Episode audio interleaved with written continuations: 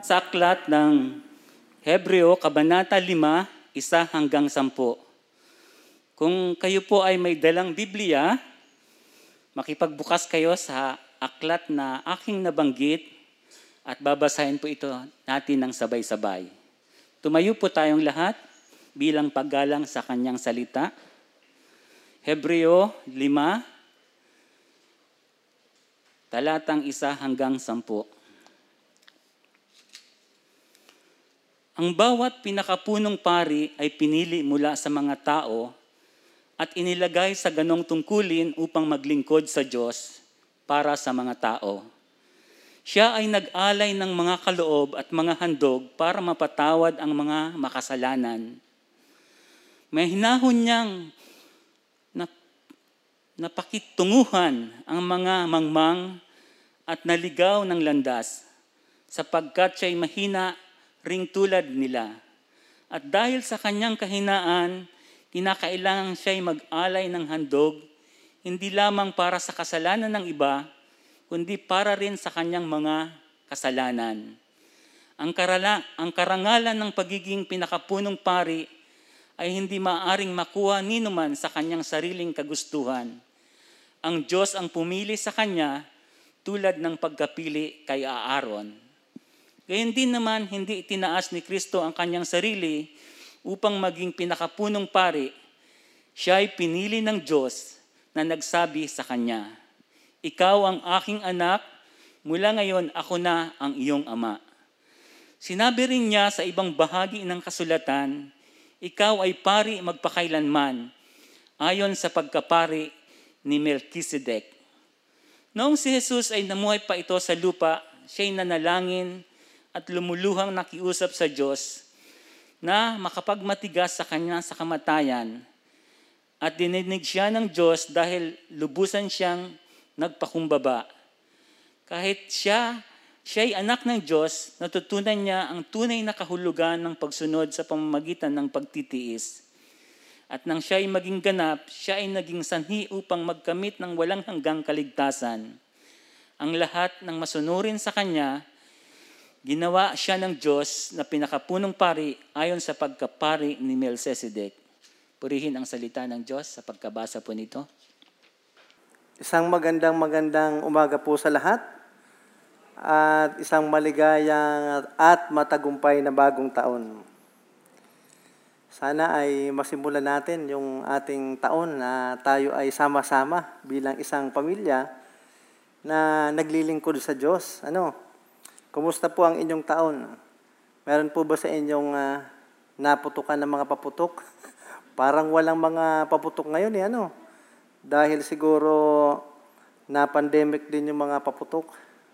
Kaya ganito. Um, salamat sa Panginoon kahit na ngayon ay winter dito sa Pilipinas, kaya medyo uh, iba pakiramdam ko. Nag-snowing ba sa, sa labas? Uh, pakiramdam ko na, sa Korea rin. Nasa Korea ako.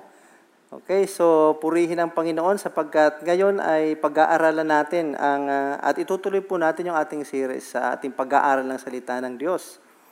At uh, atin pong natapos yung uh, uh, apat na bahagi ng uh, uh, wisdom uh, community or wise community or ng uh, uh, karunungan ng isang komunidad. At uh, sana po marami tayong natutunan doon at maisabuhay po natin para sa kapurihan ng Panginoon. At ngayon ay pag-aaralan natin patungkol sa kahigitan ni Kristo kay Aaron. Um, wala na pong hihigit sa ating Panginoon.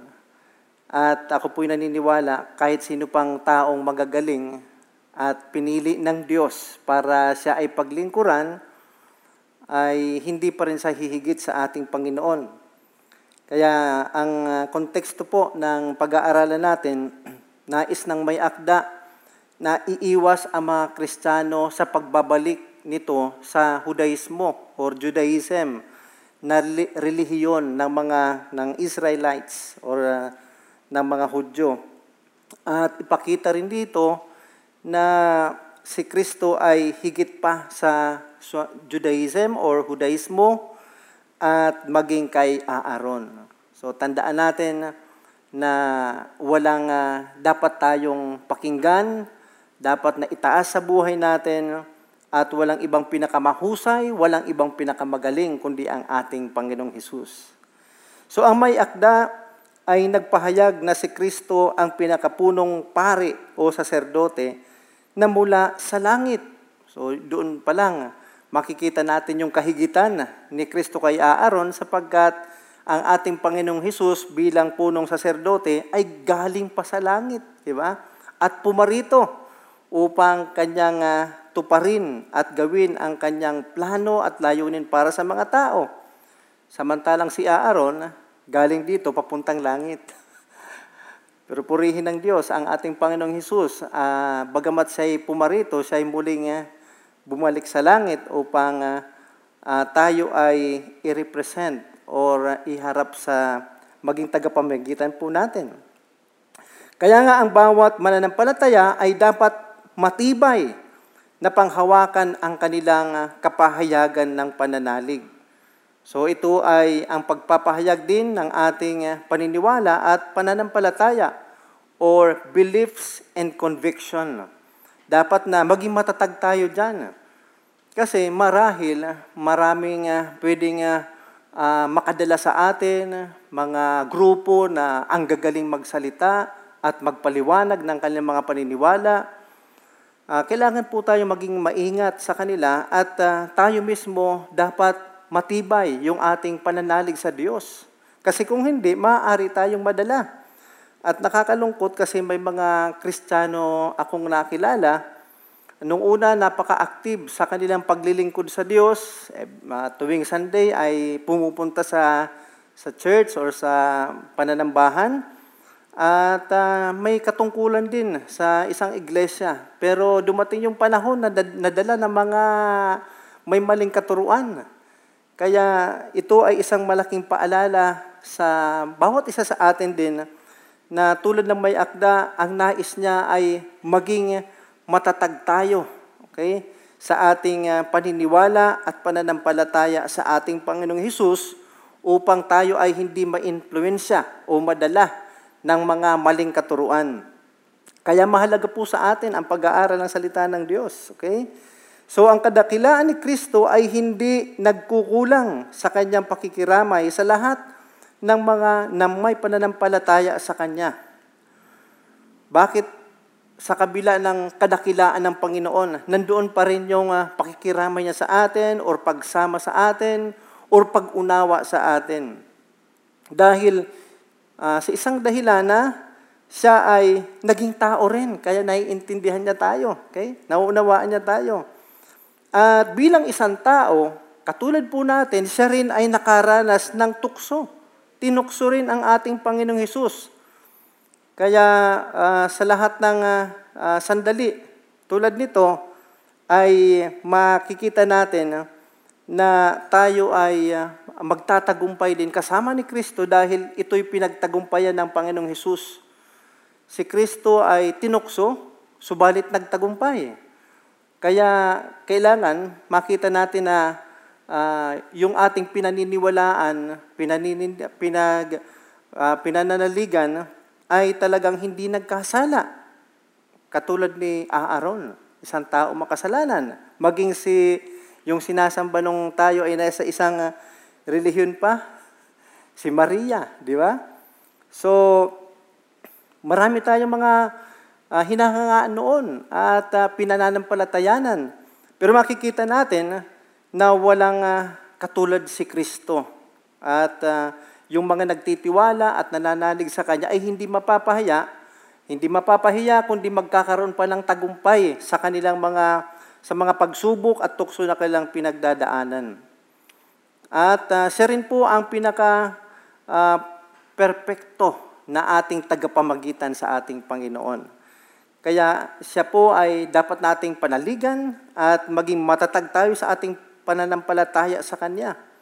So kung mayroon tayong mga sinusundan, hinahangaan ng mga hinirang ng Diyos, okay, minsan kasi mayroon tayong mga ganun na uh, tinitingala sa ating buhay kristyano sapagkat makikita natin na parang siya ay isa ng ganap na kristyano, hindi na nagkakasala kahit anong tukso. Di ba? Ah, kahit po mga pastors, may mga pagkukulang din, may mga pagkakamali din kasi kami po ay mga tao lang din, marunong masaktan. okay? Ano nga nga awit yon? Tulad mo rin akong puso'y nasusugatan. Mahina, ah, di ba? So kaya kailangan po natin ang tulong ng Diyos. Kailangan natin ang ating Panginoong Hesus sapagkat siya po ay tinukso, subalit siya ay nagtagumpay, hindi po siya nagkasala. At ah, tayo po ay na kanya nauunawaan kasi bilang isang tao siya rin po ay nagutom, di ba? Nauhaw. At ah, nakaranas ng mga kahirapan. Pero purihin ng Diyos dahil ah, sa kabila ng lahat ng kahirapan na pinagdaanan niya, hindi siya nanghina o huminto o kaya gumib up o kaya umayaw doon sa kanyang layunin na gawin ang kanyang plano para sa atin. So kaya makakalapit tayo sa trono ng habang na, ng habag ng Diyos na mayroong kapanatagan upang tanggapin ang kanyang habag, biyaya at ang kanyang pagkalinga. Bakit tayo mayroong ah, ah, kapanatagan? Sapagkat pwede nating ipagkatiwala ang buhay natin sa Panginoon. Siguro kapag ka meron kayong ah, ah, eh, hinahangaan or may itinalaga ang Diyos sa inyong buhay o sa isang komunidad, ah, nandoon natural yung ating pagtitiwala, trust o pananalig sa kanila, pero hindi tayo ganun ka-secured, di ba? Pati yung asawa natin, minsan hinahangaan natin. Sino rito yung mga humahanga sa kanilang asawa? Sa leader ng pamilya, sa leader ng isang komunidad, sa leader ng ating bansa. Pero gaano man sila kahusay, gaano man sila kagaling, hindi natin pwedeng ipagkatiwala na husto yung buhay natin. Ah, isang ah, halimbawa, yung pagsakay natin ng sasakyan, di ba? Gaano man kahusay yung ating driver, driver ng sasakyan. Ah, hindi na, bagamat ipinagkakatiwala natin yung buhay natin sa kanila sa pamagitan ng pagsakay natin na anytime ay kahit anong oras pwede tayong maaksidente, pero bagamat panatag tayo, meron pa rin pag-aalinlangan sa ating kaisipan na maaaring baka tayo madisgrasya. Bakit hindi kasi sa perpekto? Di ba? Hindi sa ganap at hindi niya kontrolado ang lahat ng bagay. Kaya bilang mga Kristiyano, wala tayong ibang pwedeng ah, pagtiwalaan ng buhay natin at ah, pwede po tayo maging ah, panatag lang sa piling ng Panginoong Hesus. Okay? Kaya meron tayong kapanatagan sa habag din at biyaya ng Panginoon. Dahil ah, sapat at ah, lubos ang ah, ah, pag-ibig o biyaya niya sa atin. Kaya niya tayong ingatan, kaya niya tayong iligtas, kaya niya tayong bigyan ng kasiguruhan sa buhay na walang hanggan at walang pwedeng makapagbigay noon kundi ang Panginoong Hesus lang. So isinulat din ang ng may akda ng Hebreo ang pahayag na si Kristo ay higit kay Aaron. Kasi marahil sa panahon na yon ay hinahangaan nila ng gusto si Aaron. Tsaka ah, sa Judaismo or sa kanilang relihiyon, sa Judaism. Kaya isa ito sa layunin ng may akda na sinasabi sa kanila, Hello! Hindi si Aaron ang pinakadakila. Hindi si Aaron ang ah, dapat na panaligan nyo. Hindi si Aaron ang ah, karapat-dapat na pagtiwalaan nyo ng inyong buhay. Sino? Si Kristo lang. Si Kristo lang ang higit, nakakahigit sa Kanya. Hinirang ng Diyos si Aaron sa paghahandog para sa kasalanan ng mga mamamayan kasama ang kanyang sarili. Bakit? Kasi isa rin siyang makasalanan. Pero ang ating Panginoong Hesus, nung naghandog ng kanyang ah, buhay, at ah, siya bilang saserdote, hindi po siya kasala, kasali sa paghahandog kasi hindi po siya nagkasala. Bagamat ibinilang na makasalanan, pero hindi po siya nagkasala. Naging makasalanan po siya sapagkat kinuha niya yung kasalanan ng sanlibutan. Okay? So, hinirang ng Diyos si Kristo bilang ah, pinakapunong pare upang maging bukal o pinagmumulan ng walang hanggang kaligtasan. Alam na po ba natin kung kanino tayo pupunta? Para tayo magkaroon ng ah, kasiguruhan sa buhay na walang hanggan o kaligtasan natin? Panginoong Hesus lang. Ano? Purihin ng Diyos.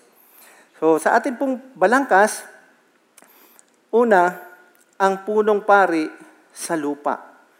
Ang isang punong pari sa mga kalalakihan tulad ni Aaron ay nag-aalay ng mga handog para sa mga tao at para sa kanyang sarili. Kaya ah, yung mga leader po ng pamilya o ng kalalakihan, yan po ay mga pinipili ng Diyos. Ano? Tulad ah, ni Aaron na mag-alay ng handog para sa Panginoon, para sa mga tao. Okay? Nag-aalay ng handog sa, sa Lord or sa Panginoon para sa mga tao. Siya ay bahagi sa mga mamamayan sapagkat siya ay isa ring makasalanan. Walang punong pari ang maghihirang para sa maging punong pari dahil tanging ang Diyos lamang ang humihirang para maging punong pari. Mga kapatid, merong nagaganap na paghahandog para sa mga tao makasalanan. Bakit? Kasi kapag ka ang isang tao ay nagkasala, dapat niya itong pagbayaran. Di ba? Kaya mapagbabayaran lang or matatakpan ang kanyang kasalanan ah, sa paraan lang ng paghahandog. Okay? At ah, ang ginagawa ng panahon na yon ay pumipili ng isang hayop o tupa na walang kapintasan. At yun ay kakatayin, papatayin para yun ang maging handog, kabayaran sa mga taong makasalanan. So biruin mo mayroong isang buhay ng hayop ang kailangang mamatay. Di ba? Kailangang ah, magdusa, katayin para sa kasalanan ng tao. Walang kasalanan yung hayop, pero kailangan isang maging kabayaran, di ba? Ah, ng kasalanan ng tao. At purihin ng Panginoong Hesus dahil ah, buhay niya mismo ang kanyang inihandog para sa kabayaran at pag-alis ng ating mga kasalanan at ah, para sa ating kaligtasan. So, napakahalaga po ng ah, role o kaya ng ah, ah, papel ng isang ah, ah, saserdote sa tinatawag na ceremonial law. Okay? At ang ah, punong saserdote ang siyang ah, pumupunta sa Diyos para sa mga tao. So parang siya yung namamagitan dahil ah, ah, sa kasalanan ng tao, wala siyang ah, hindi niya hindi siya pwedeng humarap sa Diyos dahil sa kasalanan. So merong ah, dapat na mamagitan. Naalala ko yung dalawang ah, tribo na nag-aaway. Diba? At ah, ang daming panahon, ang daming taon na sila yung nag-aaway. Talagang nagpapatayan. Pag napupunta doon sa isang tribo, yung isang tribo, pinapatay doon sa kabila. Pag napupunta naman yung isa doon sa kabila, pinapatay naman ito at maraming taon. Nakalimutan ko lang po kung ano yung mga pangalan ng tribo na yon. Parang mga buro barangay dito sa Naga noon. Pag napunta sa isang barangay, di ba, nagkakaroon ng gulo. Uh, ko noon, talagang gaabangan. Pero paano na sila nagkaroon ng ah, tinatawag na kapayapaan or nagkaroon po sila ng pagbabati bilang mga tribo? Sino po nakapanood nun? Yung tinatawag na peace child. Kailangan ah, ah, meron pong inialay na bata at yun ay namatay para sa kanilang ah, pagbabati. Ah, mahalaga mapanood nyo rin po yon. So parang ah, ito po na ah, meron pong dapat na mamagitan sa atin at sa Diyos. Isang ah, ah, Panginoon, isang ah, Kristo na walang kasalanan at siya po yung humaharap bilang saserdote sa Diyos para po sa atin. Okay. So ito po ang ating Panginoong Hesus ay ah, ah, ang isang saserdote ah, na tinutukoy dito na si Aaron ay mula sa lupa at ito ang ah, ang ah, pagiging ah, mahalaga o ah, ah, kahigitan ni Kristo o ng ating Panginoong Hesus bilang saser- saserdote kay Aaron sapagkat si Aaron ay mula sa lupa. At ang Panginoong Hesus ay sinugo ng Diyos or mula sa langit. Okay, pangalawa, hinirang ng Diyos si Kristo upang maging pinakapunong pare. Bagaman si Kristo ay anak ng Diyos, siya ay naging masunurin sa pamamagitan ng pagtitiis. Isa po itong napaka ah, halagang bagay sa atin na si Jesus po ay talagang hinirang ng Diyos. Bagamat siya ay Diyos, siya ay nagkatawang tao at siya po ay naging masunurin hanggang sa kanya hanggang sa pagtitiis at maging hanggang sa kamatayan. Kaya kung titingnan po natin, si Kristo po ay mas mahalaga at nakakahigit kaysa Judaism or Judaismo at kay Aaron. Higit sa anumang relihiyon. At sinasabi na may akda, walang hihigit sa ating Panginoong Hesus na pumarito galing sa langit upang siya ay magsilbing pare natin na kung saan tayo ay dapat na manalig sa Kanya, magtiwala at sumunod sa Kanya. Kasi marami pong mga, marahil mga Israelites or Israelita na tulad natin ngayon na mas hinahangaan yung relihiyon. Ipinapangaral natin si Kristo, ibinabahagi natin ang kaligtasan mula sa ating Panginoong Hesus, ibinabahagi natin ang tinatawag nating gospel na kung saan ito ay tumutukoy sa paghihirap ni Kristo, kamatayan niya at muli niyang pagkabuhay, pero sasabihin ng maraming tao, dito na ako sa relihiyon ko pinanganak. Dito na rin ako mamamatay. Yung mga tinatawag na sarado, kandado, ah, nakapadlak, na mga ah, ah, ano yan, mga relihiyoso, relihiyosa, di ba? Pero kung titingnan natin, walang basihan. Kaya nakakaawa yung kanilang pananampalataya sa kanilang relihiyon. Hindi po relihiyon ang makapagliligtas sa atin. Hindi po relihiyon ang makapagbibigay sa atin ng tunay na kapatawaran sa ating mga kasalanan. Hindi po relihiyon ang makapagbibigay ng kaligtasan, kundi ang Panginoong Hesus lang. Ang anak ng Diyos. Kung titingnan natin, siya ay naging masunurin o kaya natutunan niyang maging masunurin. Okay? He learned obedience. So, yun ang term kasi minsan sa, sa English or parang sasabihin natin at isipin natin, natutunan niyang maging masunurin. Dati pala hindi sa masunurin. So ito po ay tumutukoy doon sa masunurin hanggang sa pagtitiis o sa kamatayan. Kasi kung maalala natin, si Jesus din bilang isang tao, nanalangin din doon sa Garden ng Eden. Na ang sabi niya, Ama ko, kung maaari lang lumipas sa akin ang sarong ito. Yung kahirapan, kamatayan na ito. Bilang tao, di ba? Pero ang sabi ng Panginoong Hesus, hindi ang kalooban ko, kundi ang kagustuhan mo, ang kalooban mo ang mangyari. Mga kapatid, madali minsan sa atin na sabihin, Panginoon, susunod ako sa iyo. Kahit anong mangyari sapagkat nakita ko yung kabutihan mo, ang biyaya mo sa akin, yung habag mo sa akin, nakita ko, naranasan ko, at ah, ito'y napag-alaman ko sa pamagitan ng iyong salita. Kaya ang buhay kong ito na iyong binago at nagkaroon ng pag-asa ay gagamitin ko para sa iyong kapurihan. Mula ngayon, susundin po kita. At ikaw lang po ang nakalutas sa problema ko at naging maganda, maging, naging masaya, maunlad ang buhay ko dahil sa iyo. Purihin ng Diyos. Pero hindi po doon nagtatapos. Bakit? Marami mga Kristiyano ang alam nila kapag ka-Kristiyano ka na, wala nang problema. Kasi minsan yun ang naituro ng maraming mga Kristiyano noon, na kapag ka tinanggap mo si Kristo, tinanggap pa ang term, di ba? Sa halip na sumampalataya, pag sumampalataya ka sa Panginoon. So kapag ka ikaw ay mayroong relasyon sa Diyos, gaganda buhay mo. Mawawala ang lahat ng problema mo. Mawawala lahat ng mga pagsubok at kahirapan mo kapag ka na kay Kristo ka na. Tuwan-tuwa naman yung tao. Sige, anya, manampalataya na ako sa Panginoon, sasama na ako sa iyo, magsisimba na rin ako, magbabasa na rin ako ng Biblia, mag, mananalangin na, lang, na rin ako.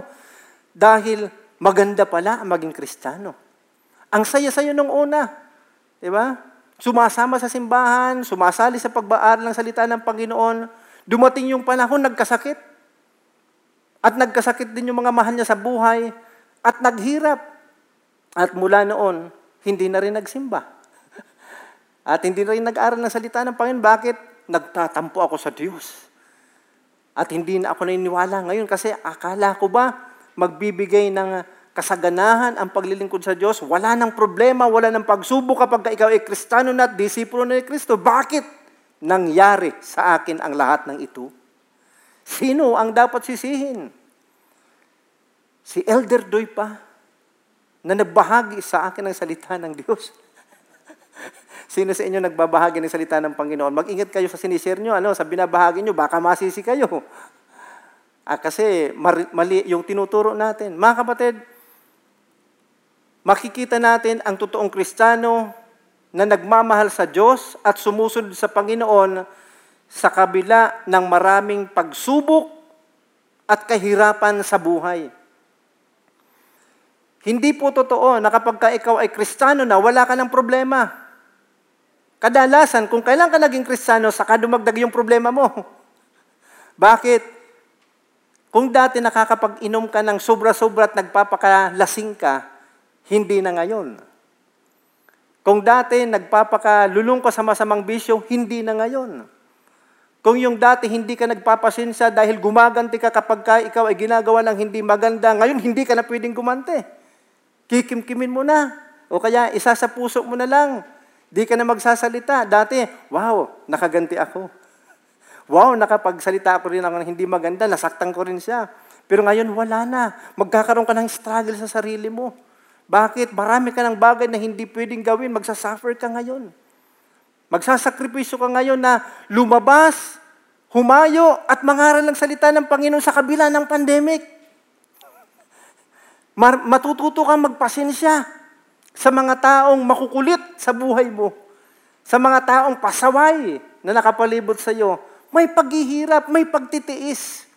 Hanggang sa naisasakripisyo mo na yung buhay mo. Nakakainin mo na lang, ibibigay nyo pa sa iba. Kasi yun ang kristano. Yun ang disipulo ni Kristo. Marunong magsakripisyo para sa iba. Hindi tulad noon, nasasakripisyo ang ibang tao para sa kapakanan mo. Maraming mga tao naghihirap dahil sa iyo. Pero ngayon bilang isang Kristiyano, makikita sa atin yung ikaw yung unang nagtitiis para lang makapagbahagi sa ibang nangangailangan.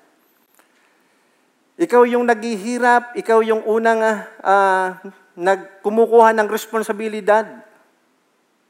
Hindi ka na ninisi. Kundi ang sisisihin mo lagi ang sarili mo kung may mga mga failure or pagbagsak. Yun ang totoong kristiyano. Sumusunod sa kabila ng maraming kahirapan. Ano po ba ang motibo ng ating paglilingkod sa Diyos? Bakit po tayo naglilingkod sa Diyos? Bakit tayo nandito? Bakit tayo nagpupuri sa Panginoon? Bakit tayo sumusunod sa Kanya? Dahil lang ba sa pagpapala? Dahil sa kasaganahan? At dahil hindi tayo nakakaranas ng kasaganahan, kundi ang pait ng pandemya ang ating nararanasan at bumabagsak ang maraming negosyo natin.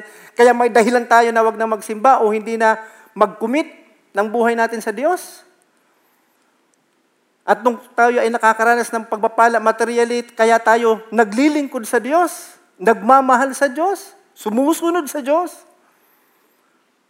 Mga kapatid, ang tunay na pagsunod sa Diyos ay sumusunod pa rin sa Kanya. Nananalig pa rin sa Kanya sa kabila ng maraming pagtitiis at maraming paghihirap sa buhay. Ang ating Panginoong Hesus, pinili niyang magtiis. Pinili niyang ibigay, isakripisyo ang kanyang buhay hanggang kamatayan dahil sa iyo. Siya ay walang kasalanan, pero naging makasalanan dahil sa iyo. Kailangang mamatay siya, magdusa sa isang kasalanang hindi niya ginawa. Mga kapatid, ang dahilan ng pagsisisi o ng, pag, ng uh, pagtitiis, paghihirap, pagdurusa, kamatayan ni Kristo, ikaw. Ang kasalanan natin. Tayo ang dahilan. Para tayo ay magkaroon ng kapatawaran, magkaroon ng pag-asa at kaligtasan. Magkaroon ng buhay na walang hanggan. Ang buhay na ito ay mararanasan natin habang buhay. Habang buhay na pagsasaya, pagpapakaligaya kapag ka nakikristo na tayo. Bagamat ngayon, mararanasan na rin natin yun sa kabila ng maraming pagsubok, may kagalakan sa puso. May kapayapaan sa puso sa mga taong nananalig sa Diyos at sumusunod sa Kanya at nagsisisi sa kasalanan niya. Mga kapatid,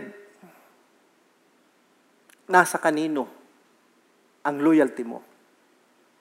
Sino ang pinakahinahangaan mo sa buhay? At nakakahigit sa lahat ng bagay sa buhay mo? Material ba? Sino? Tao ba? O tanging ang Panginoong Hesus lang na naghirap, namatay, at muling nabuhay para sa iyo? Kanino mo ibibigay ang buhay mo? Kanino mo itatalaga ang buhay mo? Sino ang gusto mong mataas sa buhay mo? Meron bang iba maliban sa Panginoong Hesus? Mga kapatid, bilang pinakapunong pare, siya ay humagulhol na dumalangin sa Diyos na makaligtas sa Kanya, makakapagligtas sa Kanya mula sa kamatayan. Purihin ng Diyos, humagulhol sa Ama. Dumalangin, nanalangin sa Diyos, sa Kanyang Ama na siya'y mailigtas sa tiyak na sa kamatayan na walang hanggang kamatayan. Purihin ng Diyos, pinakinggan siya ng Ama. Na bagamat siya'y naghirap at namatay para sa ating mga kasalanan, siya'y muling nabuhay. Purihin ng Diyos, ang Panginoong Yesus ay muling nabuhay para tayo ay magkaroon ng buhay na walang hanggan. Para tayo ay maligtas Purihin ng Diyos. Palakpakan natin ang Panginoon. God is good. Hindi na nalatiling patay. Diba? Ang Panginoong Hesus, siya ay muling nabuhay upang tayo ay magkaroon ng pag-asa, magkaroon ng buhay, at maging matatag po tayo sa ating pananalig sa Kanya. Dahil sa tagumpay ng Panginoong Hesus na siya nating pinapanaligan at pinagtitiwalaan ng buhay natin. Tayo po ba ay masaya? Tayo po ba ay tunay na nananalig sa Diyos at may matatag na pananampalataya sa Kanya? Sana nga po. Sana hindi tayo matitinag basta-basta kahit na ng mga Ulysses, kahit ng COVID-19, di ba? Hindi tayo tatalikod sa ating pananampalataya sa ating Panginoon sapagkat alam natin na ang Panginoong Isus lang ang tanging makapagbibigay sa atin ng kaligtasan at siguridad, kasiguruhan sa ating buhay.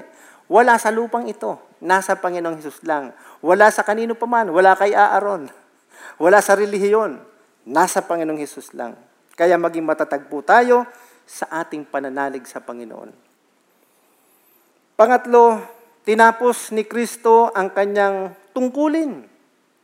Maraming mga tao, may mga tungkulin, hindi tinatapos. Kaya sila yung tinatapos.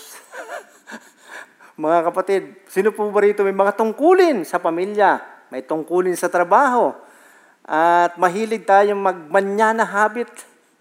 Sana maging good example natin, maging halimbawa po natin ating Panginoong Yesus sa kanyang plano, sa, uh, sa kanyang uh, mga hangarin para sa atin. E, kanya itong tinupad, tinapos, ano. Okay, so sa gayon, siya ay naging bukal o pinagmumula ng kaligtasan sa lahat ng sumusunod sa Kanya. Siya ay kaligtasan, siya ay bukal ng kaligtasan. Para kanino? Hindi sa lahat. Para kanino? Sa mga nananalig sa Kanya at sumusunod sa Kanya. Tanong, ikaw ba ay tunay na nananampalataya sa Kanya? Ikaw ba ay tunay na tumalikod o nagsisi sa iyong mga kasalanan? At ikaw ba ay tunay na sumusunod sa Panginoong Hesus? Si Hesus ang bukal ng kaligtasan. So inirang ng Diyos si Kristo bilang pinakapunong pare ayon sa pagkapare ni Melchizedek. Sa kaysaysayan ay una si Melchizedek kay Aaron at maging kay Levi o Levi. So, kung titingnan po natin si Melchizedek, ay isang, uh, uh, kumbaga, hindi po alam kung saan siya nagmula. Basta na lang sumulpot. Ano? At uh, siya'y naka, ah, nauna pa kaysa kay Aaron at maging kay Levi sapagkat ng panahon na yan ay hindi pa nga pinapananganak si, si Levi. Ano?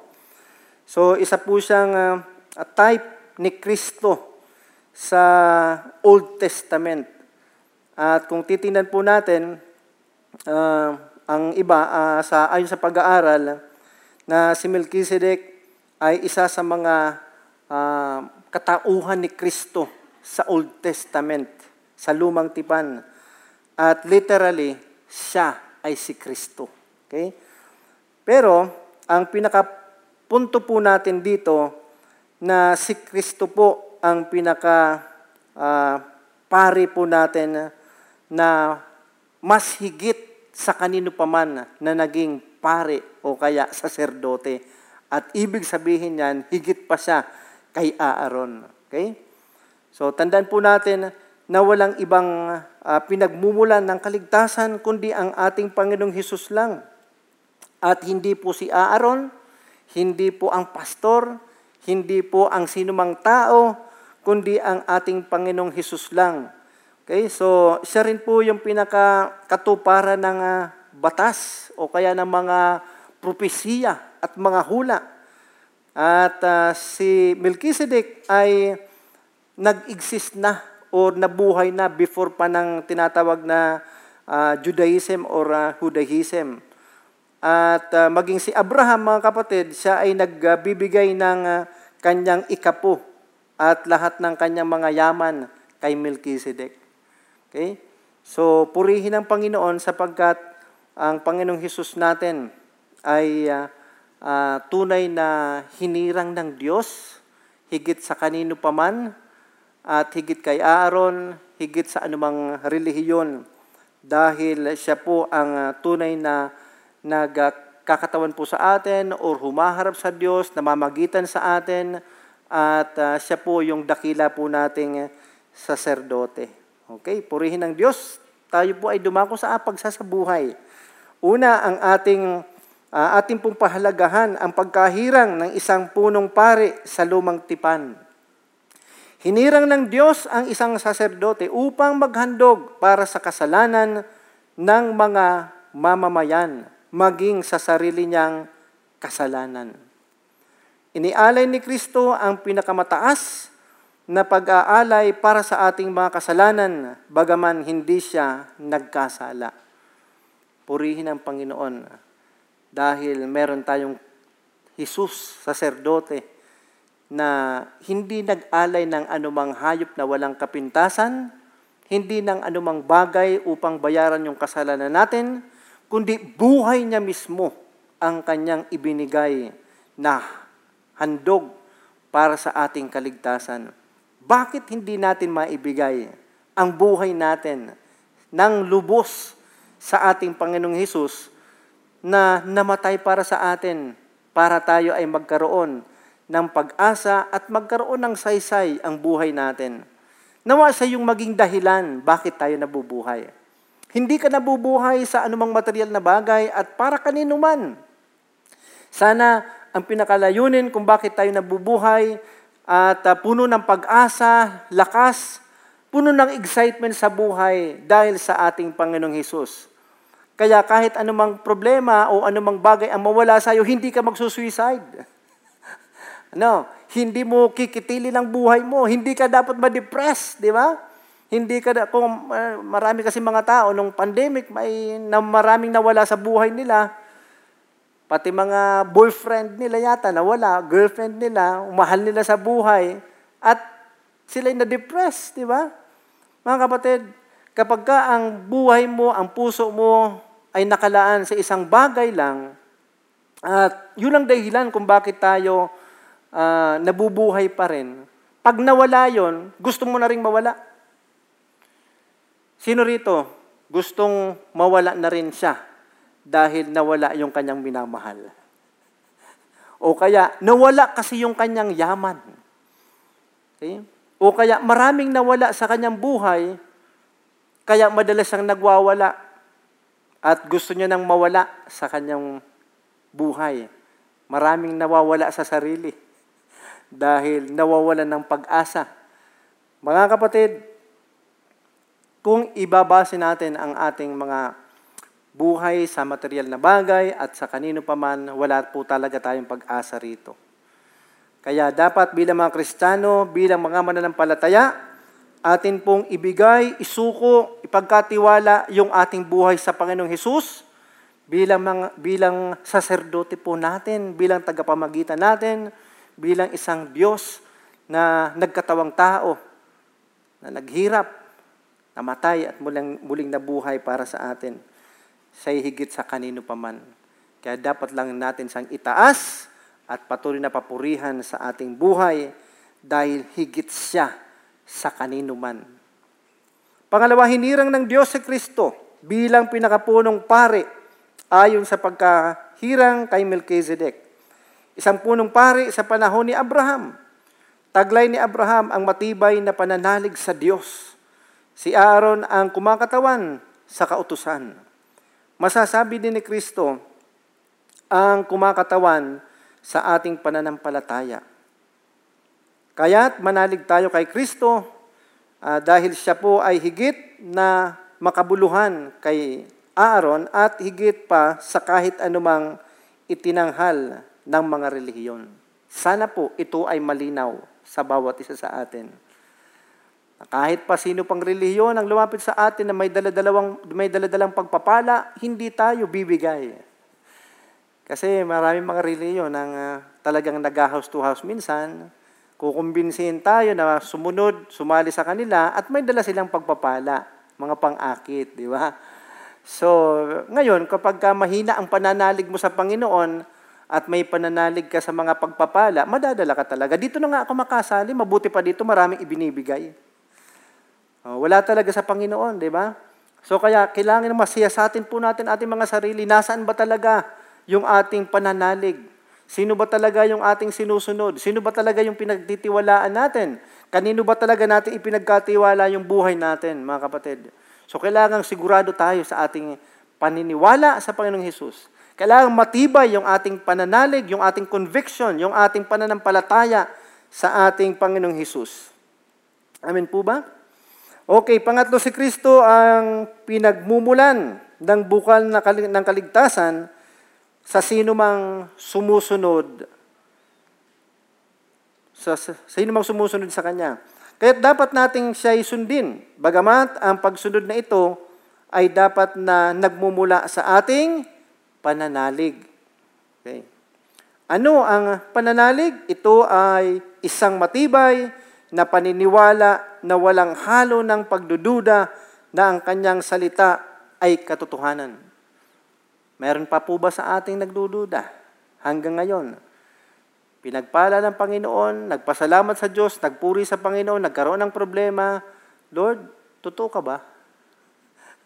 Ikaw ba talaga ay sumasagot sa panalangin? Ang dami ng sinagot na panalangin mo, pagkatapos meron lang na sa tingin mo hindi sinagot ng Diyos, nagdududa ka na kaagad. Di ba? Mga kapatid, alisin natin yung ating pagdududa sa Diyos dahil ang ating Panginoon ay totoong buhay. Amen?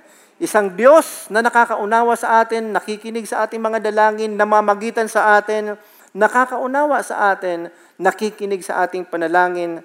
At uh, uh, dahil dyan, dahil sa kanyang habag, pag-ibig at biyaya sa atin, sa kabila ng ating mga kahinaan, siya po ay lumalagay bilang tagapamagitan natin, bilang saserdote natin at tayo po ay naligtas dahil sa Kanya. Tayo po ay napawalang sala dahil sa Kanya. Lubos na pinagpala sa kanino man dahil sa Panginoong Hesus. Ang challenge, ang hamon sa atin, kanino mo ibibigay ang uh, buhay mo at kanino mo gugugulin ang iyong buhay ngayong taon ng 2021. Para saan? Para kanino? mo gagamitin ang iyong oras, ang iyong buhay, at lahat ng mayroon ka. Para ba sa sarili mo? At uh, para kanino? Di ba pa, pwede nating ibigay sa Panginoon, pagkatiwala sa Diyos, at uh, gamitin natin yung oras, yung buhay natin sa paglilingkod sa Diyos. At ano man ating ginagawa, nawa maisa puso natin at masa isip na ang lahat ng ito ay nawa magbigay ng kaluwalhatian sa ating Diyos.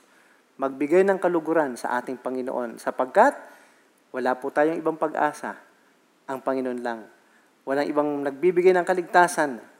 Walang ibang nakakahigit sa Panginoong Hesus. Kahit anong relihiyon at kahit sino man, si Jesus lang ang tanging dapat nating paglingkuran, dapat nating sundin, at dapat nating pagtiwalaan. Tayo pong lahat ay tumayo at manalangin. Aming Ama, aming Diyos, kami po ay nagpapakumbaba sa iyong harapan at lubos na nagpapasalamat dahil sa iyong habag, dahil sa iyong katapatan, dahil sa ginawa mo sa cross, upang kami ay makalaya sa tiyak na kapahamakan. Amin pong pinagkakatiwala sa iyo ang aming buhay. Amin pong isinusurrender sa iyo ang buhay namin. Tangi ikaw lang, Panginoon, ang karapat-dapat na papurihan, paglaanan ng aming buhay, sapagkat ikaw lang po ang tumubos sa amin sa tiyak na kapahamakan at sa aming mga kasalanan. Panginoon, wala nang hihigit pa sa iyo. Ikaw ay Diyos na makapangyarihan, na may lalang ng langit at lupa at may kontrol sa lahat ng bagay. Salamat po, Panginoon, sa iyong dakilang pag-ibig. Salamat po sa pag-asa, sa buhay na walang hanggan. Salamat sa lahat. Maghari ka sa aming buhay, maghari ka sa aming pamilya. At nawa maranasan ng bawat isa ang biyaya mo, ang iyong habag. At makita sa buhay namin, Lord, ang patuloy na pagsunod sa iyo. Pagsasabuhay ng iyong salita upang ang bawat isa sa amin ay patuloy na magbigay ng kaluguran sa iyo. At patuloy ka pong maitaas sa aming buhay, sa aming mga pamilya, sa komunidad na kinabibilangan namin, at anuman ang aming gawin, Panginoon, ikaw po ang maluwalhati. Salamat po. Salamat sa lahat. Salamat sa pagpapala mo. Salamat po, Panginoon. Purihin ka, luwalhatiin ka, O Diyos, at amin pong ibinabalik sa iyo ang kapurihan, kaluwalhatian, at kapasalamatan. At nawa ang bawat isa sa amin, Panginoon, ay patuloy na maranasan ang pag-ibig mo, ang ah, patuloy na biyaya mo, at ang patuloy na pakikipisan ng iyong banal na Espiritu Santo saan man kami pumunta at ano man ang aming gawin sa tanging pangalan ni Jesus. Amen and Amen. God bless you.